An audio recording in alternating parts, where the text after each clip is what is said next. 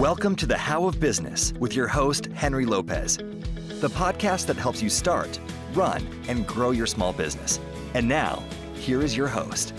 This is Henry Lopez, and welcome to this episode of the How of Business. I am excited to have with me today Steve Hoffman. Steve, welcome to the show.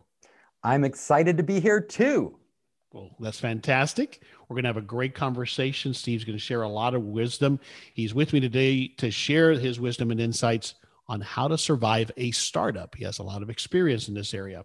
So, how can you avoid some of those common mistakes and have a better chance of achieving success with your small business startup? If you want to receive more information about the How a Business, including including links to the show notes page for this episode, and also if you want to schedule a free coaching consultation with me, you can either text the word biz, B I Z, to 772 837 5700 or just visit thehowofbusiness.com. So let me tell you a bit more about Steve. Steve Hoffman, he also goes by Captain Hoff to everybody who knows him and is part of his programs. Uh, he is the captain and CEO of Founders Space. Founders Space is one of the world's leading startup accelerators. Founder Space was ranked the number one incubator for overseas startups by Forbes and Entrepreneur magazines. Steve is also a venture investor, a serial entrepreneur himself, and the author of several award winning books, including his latest, which we're going to chat about today, entitled Surviving a Startup. Steve is also the host of his own podcast called Captain Hoff's Adventures. It's a podcast that brings you inside the minds of creators, thinkers, and builders, and shares with you their visions, stories, and their struggles. Steve believes life should always be an adventure. He's on an adventure right now, actually crisscrossing the country. And he takes you on a journey around the globe so you can see what creative minds are dreaming up and experiencing as they lead us into the future. So, a great podcast, Captain Hoff's Adventures that I would recommend. Steve lives typically in the San Francisco Bay Area, although he joins us today from the Boston, Massachusetts area. Once again, Steve Hoffman, welcome to the show. Thank you for having me. All right, let's start at the beginning if we could, Steve. Got a lots of questions to ask you, so I want to dive right into it. You studied, if I got it right, computer engineering, then you got a master's in cinema, television. What was it in university that you thought you'd be when you grew up? In university, I didn't know what I wanted to be. So I tried a lot of different things, which I think is true about many of us out there. You know, I was interested in computers. I was interested in particularly computer games. I was interested in filmmaking. I was interested in business. What I ended up doing actually is combining them all to get to where I am today. Hmm. What was your first job then out of school? My first job when I graduated film school was working as a reader in Hollywood. And a hmm. reader is someone who gets film scripts and reads them to screen out all the bad ones before the producers actually read the scripts. So the producers in Hollywood, they don't like to read. They only want to read what's really good. So it's the job of the readers to get rid of all the junk. Why, why were you qualified for that position? I'm curious. Well, I was overqualified. So I had spent three years in graduate school studying uh, cinema television at USC, which is a top film school. But when you get out of film school, nobody gives you a job. And that was literally the only thing I could get. So? So I took the job, but lit, within a matter of two months, I got promoted to development executive. So I was heading up their development department. I was running, you know, the the whole process of development inside a Hollywood production company. And then after that, I I saw the coming of technology and entertainment in the form of games. So this was the early days. And Sega, the game company, had just leapfrogged Nintendo to become the number one game company in the world. So I met the founder and I actually went over to Japan to work in their headquarters. Wow. How much time did you spend in Japan? Just a year. And then I got the entrepreneurial bug. I said, ah. I could do ah. this myself. I could start my own company. So I moved back to California, where I'm from, Silicon Valley, and did my first startup. And that was the beginning of my path towards being an entrepreneur. Wonderful. So, what was that first business? The first business was called LavaMind. It's for brains that want to erupt with ideas. And we actually made games. So I took my core competency in games. We launched our own game. The first game actually was a business simulation game to teach kids and even adults how to be entrepreneurs. And it was called Gazillionaire. so every anybody who dreamed of becoming a gazillionaire, which is pretty much all of us right now, could play the game. The game went on to be a huge hit. And actually, all these years later, it's still available. You can still play Gazillionaire, and it's still popular. So you, it seems to me, were driven from early on by the creative side of you, of desire to create and be part of the creative process. Is that fair?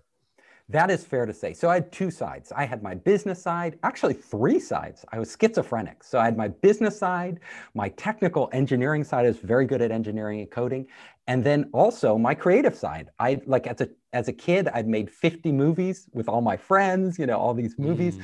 I'd I'd made probably over a hundred different games, board games, because I was really into games. So all of these things were part of me.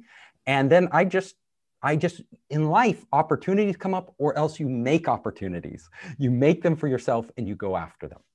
So there has to have been some influences for you. I, I got to think your parents encouraged your creativity and imagination. Is that is that true?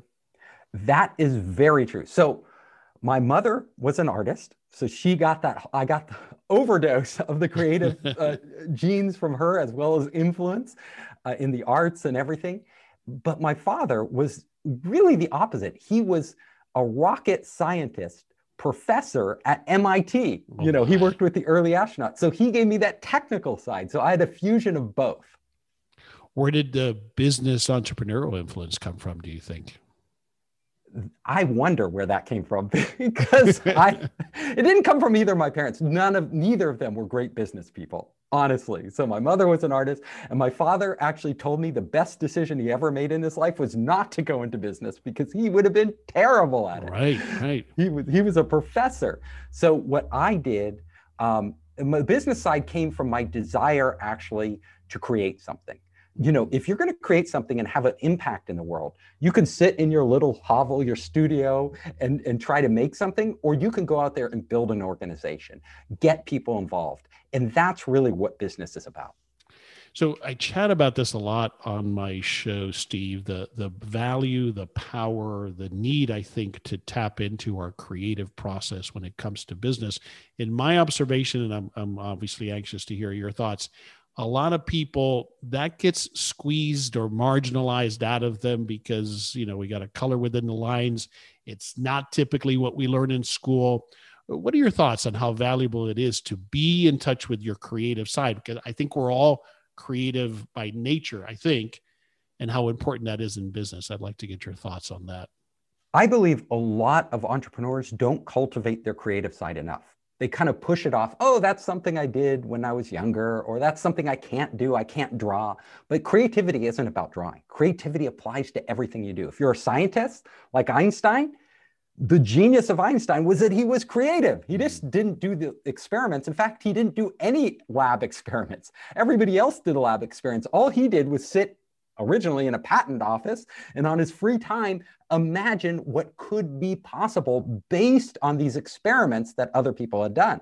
So it was it was it was all work with his creativity and his thought experiments.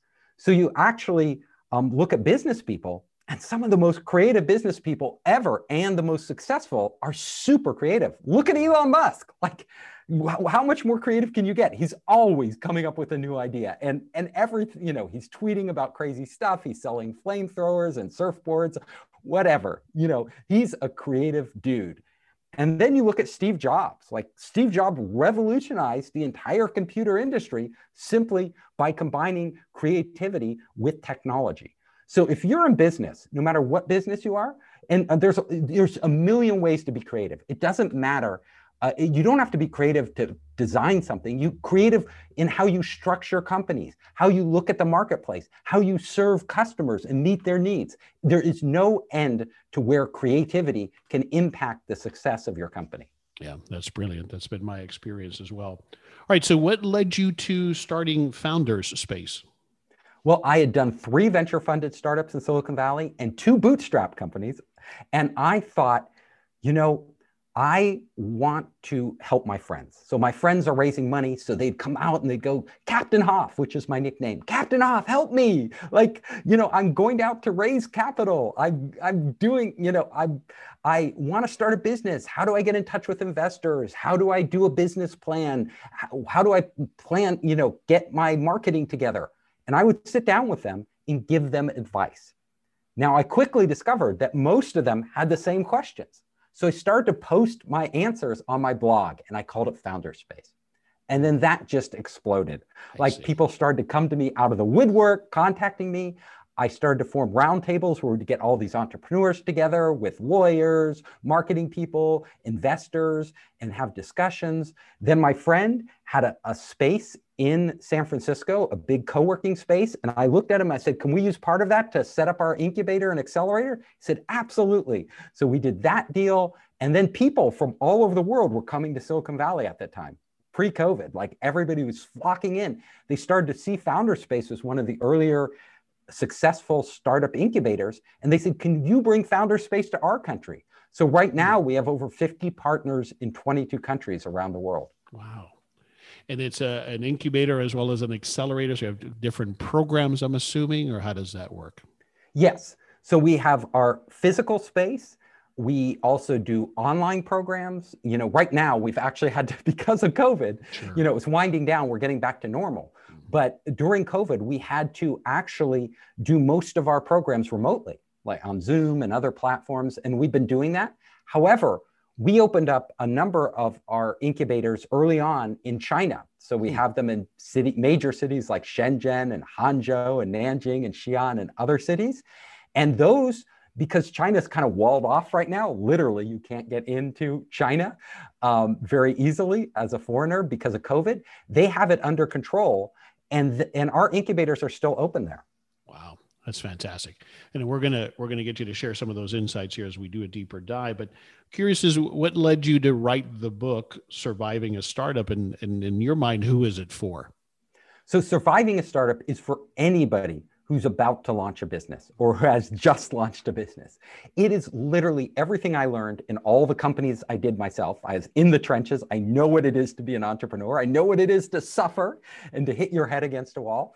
And it's also my experience working literally with hundreds of entrepreneurs around the globe who have to had to start their companies and they had to start somewhere. What did I wish I knew when I began? Mm-hmm yeah, it's it's a great book, and we're going to start to dive into it. So I, I, thought I'd start with this question, Steve.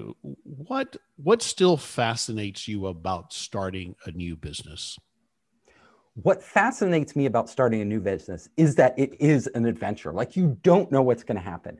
And one of the beautiful things in life is that you know if you know your whole life, it's if, if it's all planned out, like you're going to start this job and you're going to work in this office until the day you die, that's boring. I don't want that for life. And I think most entrepreneurs I know, they want surprises. And doing a new business just opens up a huge number of opportunities, huge possibilities that you never knew for both transforming your life, your economic situation, and yourself, who you are as a person. It was one of the things for me early, early on that inspired me, Steve, is that that desire to not to the limits be only the ones that I impose upon myself or the limits that I, I might have, but not anybody else dictating to me what my limits were. That was such a big part of it. And you're, you're touching on it. And also I think correlates back to the point where chatting about a moment about creativity is that with creativity, we don't necessarily know how the story is going to end up, right?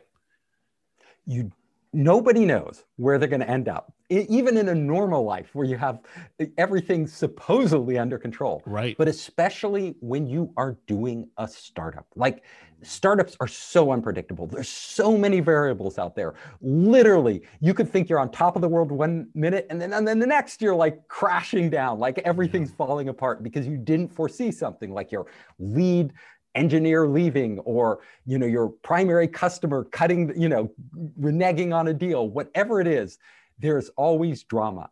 And to me if you're going to really survive a startup not just be successful but survive it and emotionally you need to embrace all this uncertainty that's happening all the madness of the world that, that throws at you every obstacle not as a painful uh, you know, impediment to yourself and your progress, but as a challenge to be overcome, as a test of who you are. Like, you know, people out there, the, the people who really drive themselves, the ones who join a triathlon or Tough Mudder and are like pushing themselves to the limit. As an entrepreneur, if you can adopt that attitude that, look, you throw whatever you can at me because I'm going to see it as a bigger challenge and I'm going to overcome it, that's a great way to go into a startup. Yeah.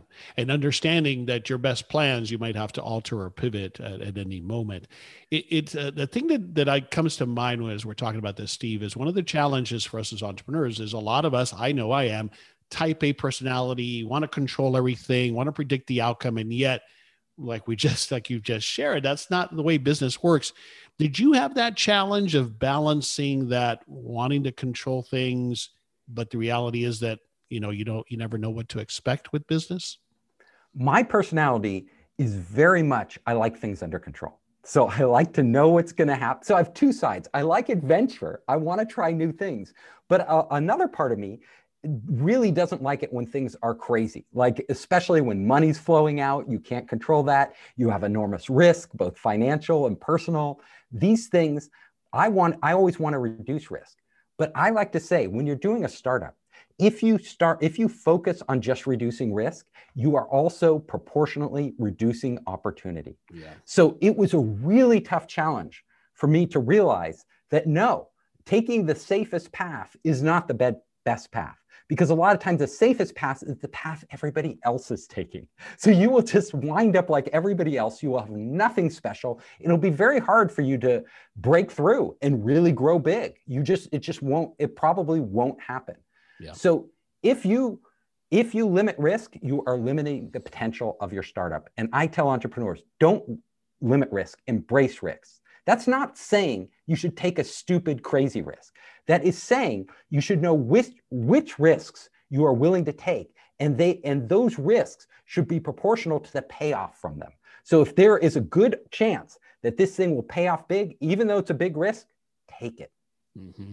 Well said. Well said. All right. Here's a question for you that uh, you know I always struggle with, and we talk a lot about. I believe, relatively speaking, that the idea is the easier part. It's the execution or the business model under that idea that is the most critical part as to whether you're going to be successful or not in business. What are your thoughts on that? I work with a lot of entrepreneurs. And when I come up to these entrepreneurs and they pitch me their idea, to me, that's only part of it because I've seen great um, ideas, like mind blowing ideas, but the entrepreneur isn't right. The team isn't right. They don't have it. And almost invariably, they fumble the ball because even if you have a great idea, you can be almost guaranteed somebody else has that idea. Mm-hmm. There is, uh, you know, the world's a big place. There are billions of people out there. There's somebody in Sweden or South Africa or China or wherever who has that same idea and is doing it. And if they are going to execute better, if they if they have put together a better team, which to me is the defining thing, you never build an idea into a real business alone. Like if it's going to be a big business, you're going to need other people involved. So what the criteria I look at more than their idea is who did you get involved? Who have you brought on board to help you? What strategic partners? What advisors? What other people are your co founders, are, are your partners in helping you with this business? How are you going to get from point A that you want now to point B? Because I found even if you don't have the right idea, but you have all the other pieces in place, you will figure out the right idea. Mm-hmm. Like you'll have great advisors, you'll have great uh, partners and teammates, and together you will figure out where to go. And if you don't, then you'll just fail. Yeah, that's brilliant. And that's been my experience as well. But staying on the topic of ideas, because you have so much to share here, you talk a lot about this in the book. Uh, once I do get there, what are some of those things that you look at to validate that it is a good idea or a good business model combined with an idea? What what are some of those things you look for? First of all, I tell entrepreneurs don't even start with the idea. Like when you're big, most entrepreneurs I know, they're like, ah, I'm working in a corporate job. I want to, you know, I, I, have this dream, but I can't do it because I don't have the right idea. Mm. And and I'm telling these entrepreneurs, don't focus on the idea. And other entrepreneurs will spend months and months or years trying to think of the right idea. And when they get the right idea, they think they have it made. Like mm. they're gonna they're gonna be successful. But honestly, even if you think you have the right idea, you probably don't. Because when you put that idea into the real world, you will almost invariably discover that the real world treats your idea differently than it w- was when you imagined it in your head. Now, this is a really critical distinction. Anything can sound good in your head. It can sound like the most brilliant idea in the world. But when you put it out there, it doesn't matter how passionate you are about your idea, how great you think it is. What matters is what other people think of it. If you're building a business, it means you're offering a product or service to other people. It doesn't matter if you love your idea or believe in it. What matters is that they, your potential customers, are crazy about your idea, crazy in love with it. This is the thing when you know you have an idea that's worth pursuing. Like, not when you think it's great, not when your friends confirm it's great because they're probably just being nice, but when the people who are actually going to put down money or invest their time into this, when they come back and tell you, I need that. Like, I really, really, really need that. And until you get that reaction, not just from like one person, but from enough people to really, uh, and you can see a clear path to a big market, there's a lot of people out there. That's when you start to know this idea is real. It has traction and and that's why the sooner i can get to that validation point right that that mvp approach the sooner i can get there and then iterate that like you have explained will help me kind of validate and evolve the idea to what the market is actually accepting and the sooner i get there the better yeah the sooner you can find out that your idea doesn't work the better yeah. so i always tell entrepreneurs out there when you get a great idea that you love your first thing that you should do is kill your baby. Like literally, yeah. you've fallen in love with it. Everybody thinks their baby's cute. You need to wake up and find out is this baby really, you know, is this really baby really cute? So you need to do everything in your power to go out and show it to the other people who will be using it, buying it, consuming it, and find out their reaction and and really find out if there's a reason that this idea of yours will not take off. There's a there's a key and such a critical mindset point here that you're making that I want to make sure we, we get because it's not validate that it works, but validate that it doesn't work. In other words, go into it with the assumption that it's going to get rejected because otherwise we will find every possible way to justify that it's still a good idea in part, right? That is exactly right. When you are beginning your business, you will have your own built-in biases. You know, we all say love is blind. Like love, you know, when you fall in love with somebody, you know, your best friends, your family can say that person isn't right for you. But if you're in love, you're infatuated, you're blind. You don't want to love your idea too much. You want to keep your eyes open. And, and part of keeping your eyes open for what it really is, is I tell you, your goal is not to make it a success. Your goal is to kill that idea as yeah. quickly as possible. Find out all the reasons it can't work. And then either you change your direction, you change slightly, or you do a complete restart and you throw out that idea and start a new one.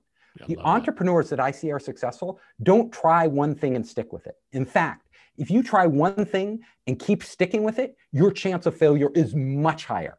The really amazing entrepreneurs out there try a lot of things really quickly testing the market. Try this idea, try that idea. Oh, it's going, going, going. Oh, no, it doesn't work. Try this, going, going, going. And then when they get one that just kind of yanks them along, it's not them like pushing it forward, like straining, but that idea is just explodes and they have to run to keep up with it. That's when they know they have something. Yeah, love that. You talk also in the book about um, I'm going to paraphrase, but I've always believed that with ideas, you have to let them breathe. And so people have a tendency to want to keep it secret. And I get it that if you've invented something that really needs protecting, that's that's one thing. But generally, we need to, as you just explained very clearly, share and validate our ideas, get that feedback earlier than than later. Yep. It's not how great your idea is that will determine the success. It's who gets that idea into the world the fastest mm. and runs the fastest with it. Yep. Doing being an entrepreneur is all about growth. If you want to build a business, if you want to build a tiny business, like you have a, just a small shop and you want to keep it small, that's fine. That's perfectly fine. But if you actually want to grow your business into a big business from a small business, like franchise your shop or you know launch something you know that will go nationwide or worldwide, then you really need to bring in resources. You need to get the most important thing you need to get first before anything else is really good information. Like, where is the market? I tell entrepreneurs, your job is really not to prove your idea works.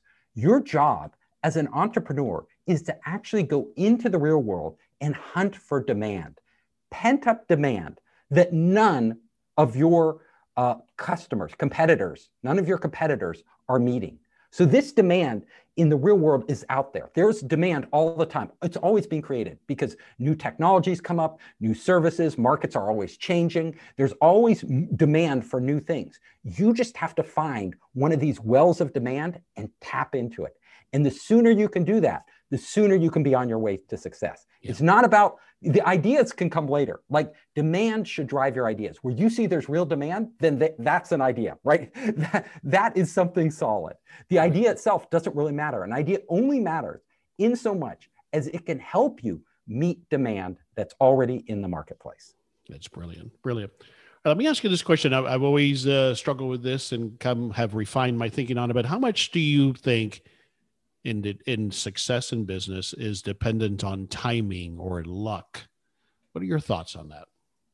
The world is a totally unpredictable place. Luck plays a huge role. But if you just throw up your hands and say it's all to luck, well, you might as well just buy lottery tickets. And we all know your chance of winning when you buy a lottery ticket is really low. You have to be super lucky. So you need to orchestrate your luck. You need to go out there into the real world and do everything you can in your power to maximize the probability that you will be successful. Now, most um, most really great entrepreneurs, the ones who are very successful, they are what I call opportunists. Like, look at Elon Musk, for example. Did he come up with the idea for Tesla? No. Well, he was just an early investor. He saw the potential. He saw what other people were working on, and then he stepped in and became CEO. And because he's so talented, he could take it to the next level. But he didn't come up with that idea. Did Steve Jobs come up with the idea uh, for the PC? No, he didn't.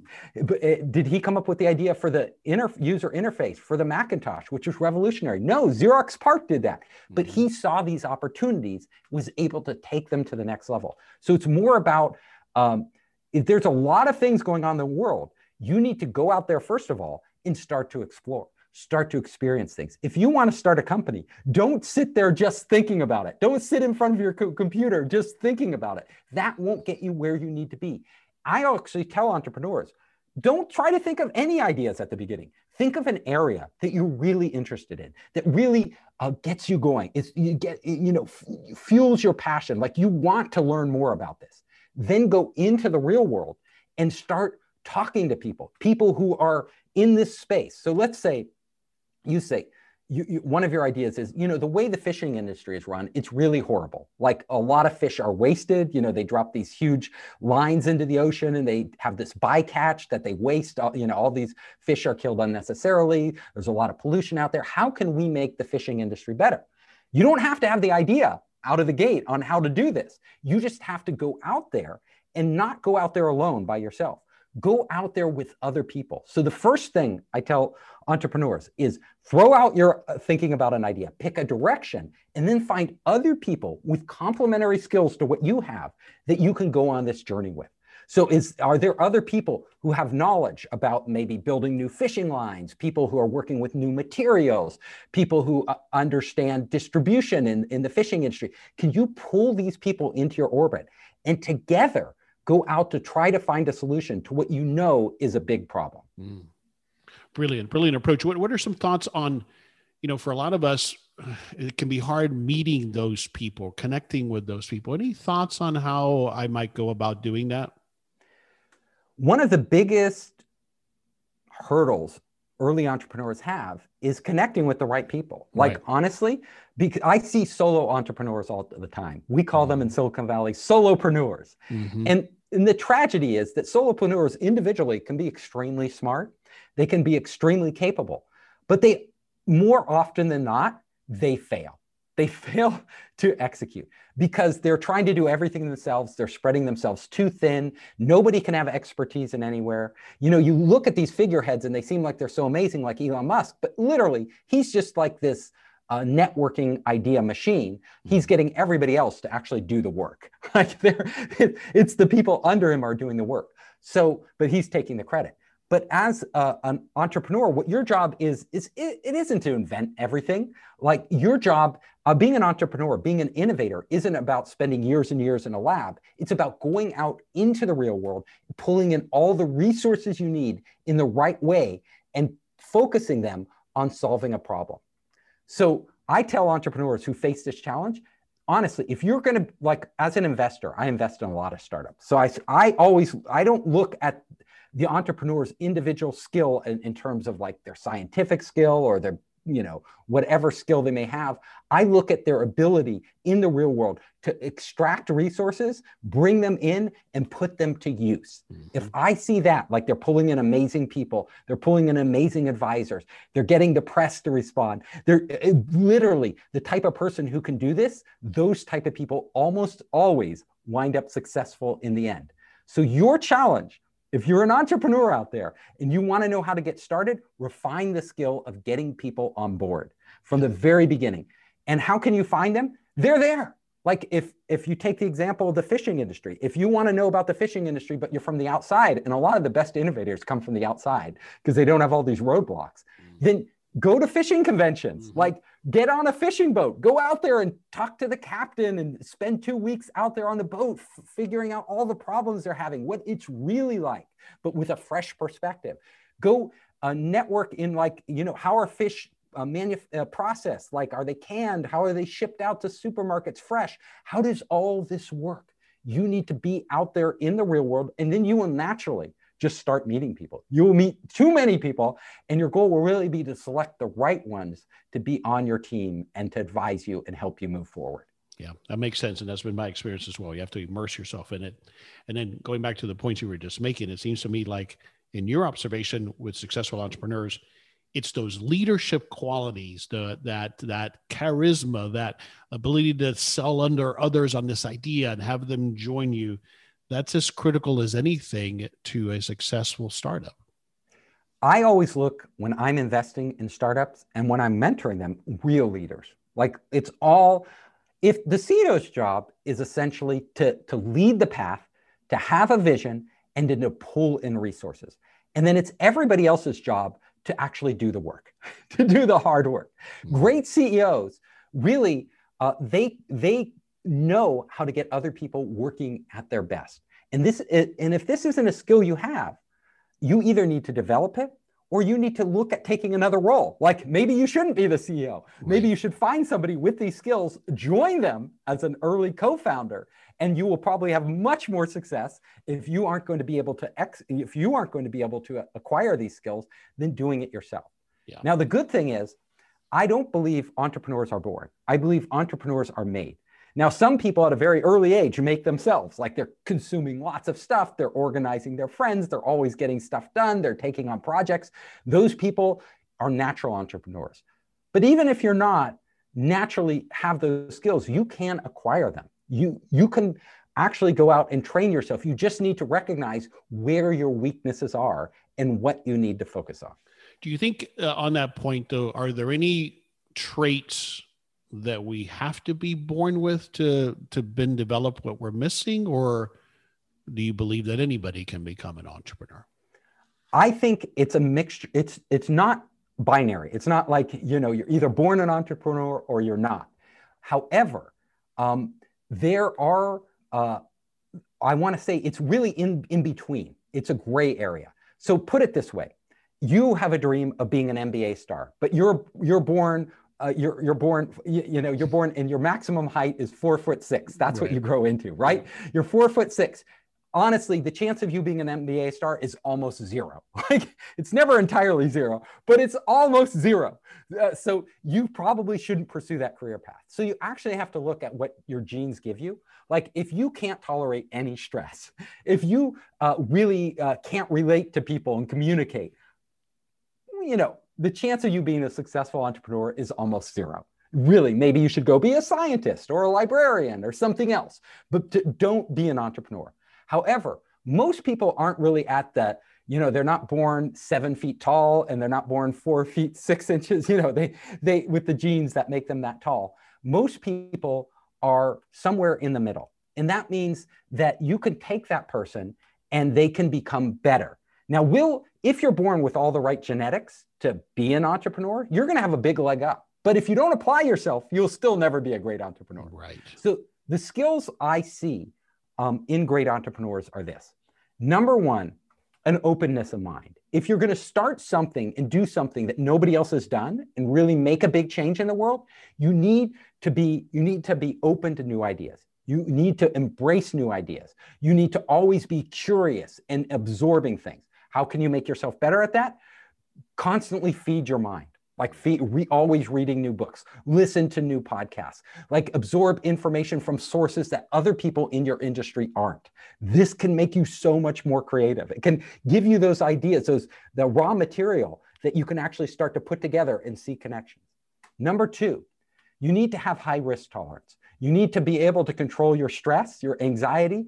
Entrepreneurs tend to be overly optimistic by nature, genetically. So uh, if you are really negative, it's going to really impede your progress as an entrepreneur. You really need to find a way to have a positive mindset and, and allow yourself to uh, go into places, onto journeys where you don't know the ending, where you really don't know what's going to happen.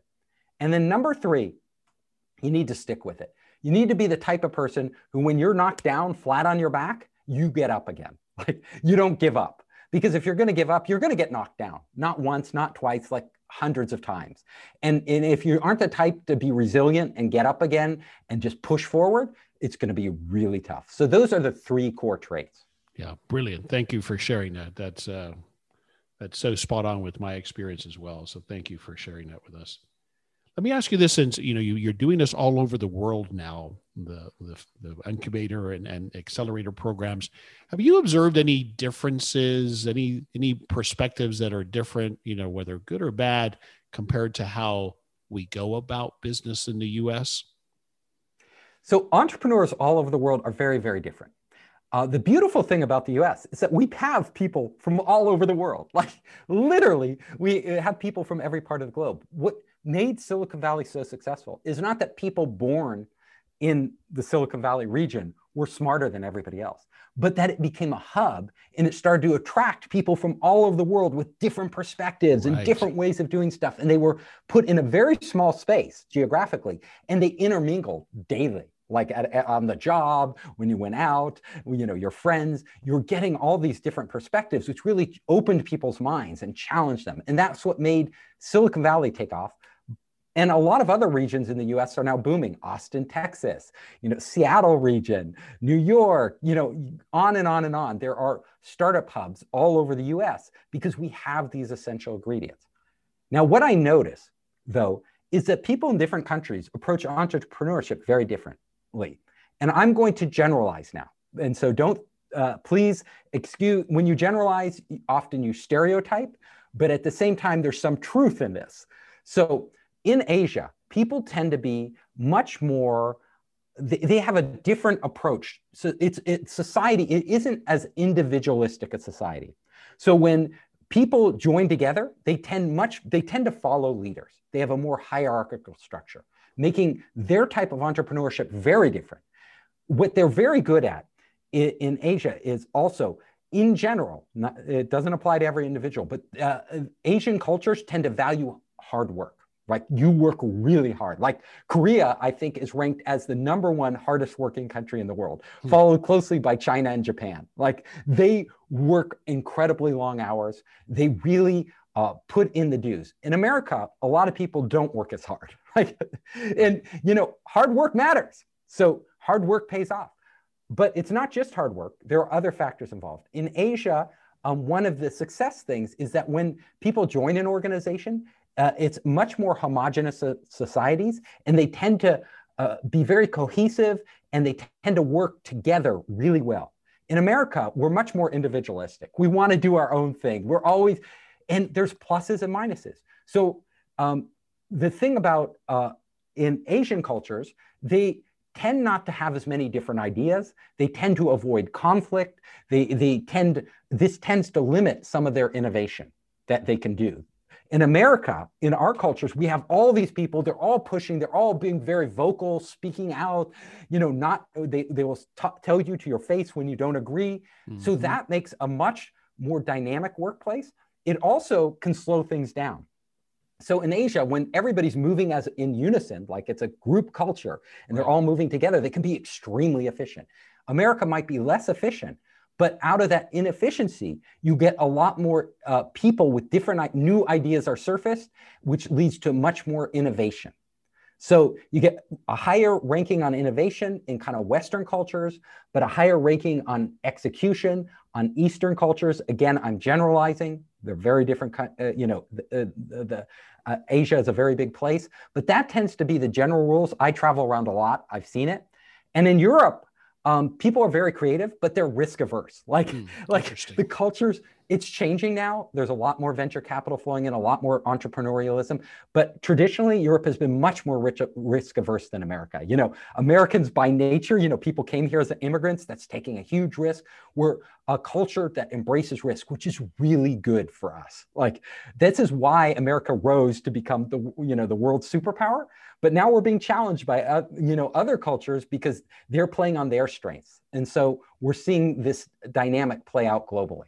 Yeah, that's brilliant. Thanks for sharing those insights. Very, very insightful. And I think it, I really had never stopped to think about one of the reasons why areas like Silicon Valleys have had success is because you get all that mix of different cultures and backgrounds and thought processes. And when you mix that together, that's when you really get some brilliant stuff, don't you?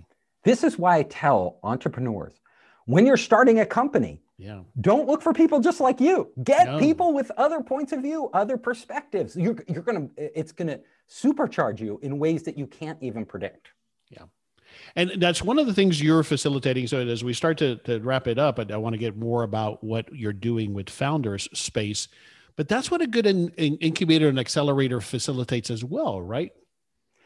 Great incubators are just about that. It's like bringing in a lot of different people, a lot of different ideas, um, and actually putting those people in an environment where they get exposed to and challenged on their ideas. So a lot of what we do when we bring in an entrepreneur is we don't have expect them to have completely figured it out. We know every entrepreneur that's joining an incubator or accelerator has big challenges ahead. What we try to do is question them. The, the most important thing we can do is not what we tell them, but the questions we ask them. Like, have you considered this? is this really the direction the market is going? Is that really what your customers want? I know you think it's what they want, but I want to hear it from them what they want. We are continually going deep into their business, analyzing it, and pull and, and pulling out things that they might be ignoring. In, intentionally or unintentionally you know a lot of entrepreneurs they don't want to deal with a lot of stuff they want to believe it's true so we are challenging those beliefs for them. And then we are sitting down with them and actually plotting a path forward to actually figure it out. So, how do I get considered to be part of Founders Space? Super simple. If you want to uh, join Founders Space, just go to foundersspace.com and literally online, we have an application that you can fill out. Now, I have to say, it's very competitive. We only ex- accept a small percentage of the people applying. And that's simply because we have limited resources. We can only work with so many companies every year. Yeah, wonderful. All right, we've been talking about we've just scratched the surface. I mean, the book is really covers a broad range of topics, but we've been talking about surviving a startup with Steve Hoffman. Uh, so that's a book that I definitely recommend. Is there another book that comes to mind, uh, either on a related topic, Steve, that you would recommend? So I think everybody out there should read the book Never Split the Difference by Chris Voss. And he was in the FBI and he took his experience negotiating for, for basically freeing hostages, for bank robberies, for all these different things, how the negotiating tactics of the FBI would apply when you're negotiating a deal doing a startup. So I would I haven't read the book it's been recommended before but I would take away from it that it means that I that I negotiate for win lose what am I missing? That one of his tactics is that you can get it all. Like you can get a you can get much more than you think you should when you negotiate. Most people cut themselves short. So I like that book. I, I literally, this is me. So I read a new book every week because, uh, and I think every entrepreneur should do this. Like you should, because you, you, when you read a book, you're getting somebody out there, an expert, their best ideas from their entire life, right, is being put into this book in a very structured format. You can't get that anywhere else. So I say you should listen to the best podcasts out there, like this one, and then you should read a book a week. And if you're not a good reader like me, get an audiobook. Like you can you can do it on audio. I'm dyslexic, so I like mm. listen at 2.5 speed to podcasts as well as books, and I just consume an enormous amount of information. And that's what makes me smart. I'm continually educating myself yeah inspiring. You know the point you make about the author is it's further leverage because the author has gotten taken data points from who knows how many countless other people and resources and experiences and uh, and boiling it down to that that material that then you're consuming. So it's so leveraged as far as a learning tool yeah? Yeah you the whole point is to accelerate uh, your uh, acquisition of knowledge. Like, because people aren't born smart. We're all born with brains, but the brains that like, we don't know anything when we're babies. Uh, you look at these brilliant people out there, it's not just they're brilliant, they have taught themselves to be yeah, brilliant. They, they have worked like crazy on it. And, and every entrepreneur out there can do the same. You can make yourself much better. Can you be an Einstein? Could you be an Elon Musk? I don't know, but you can definitely be better than you are. Agreed. Right, Steve, what's one thing you want to take away from this conversation we've had about surviving a startup? So, if you want to survive your startup, the one thing I tell you is just first of all, go into it with the right attitude that you are go- that you are are up for the challenge and then take on the challenge of educating yourself continually educating yourself and surrounding yourself by amazing people. The more amazing people you surround yourself with, the higher your chance of success. And where would you like us to go again online to learn more? If you want to reach me or find out about my books or watch my videos or podcast or anything else, it's super simple. Just go to foundersspace.com. I'm also available on all the social networks, you know, Instagram, Facebook, Twitter, you name it founder space.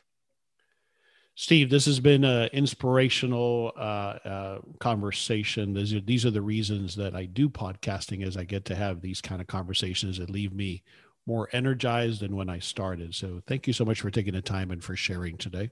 Thank you for having me. This is Henry Lopez, and thanks for joining me on this episode of The How of Business. My guest today again was Steve Hoffman.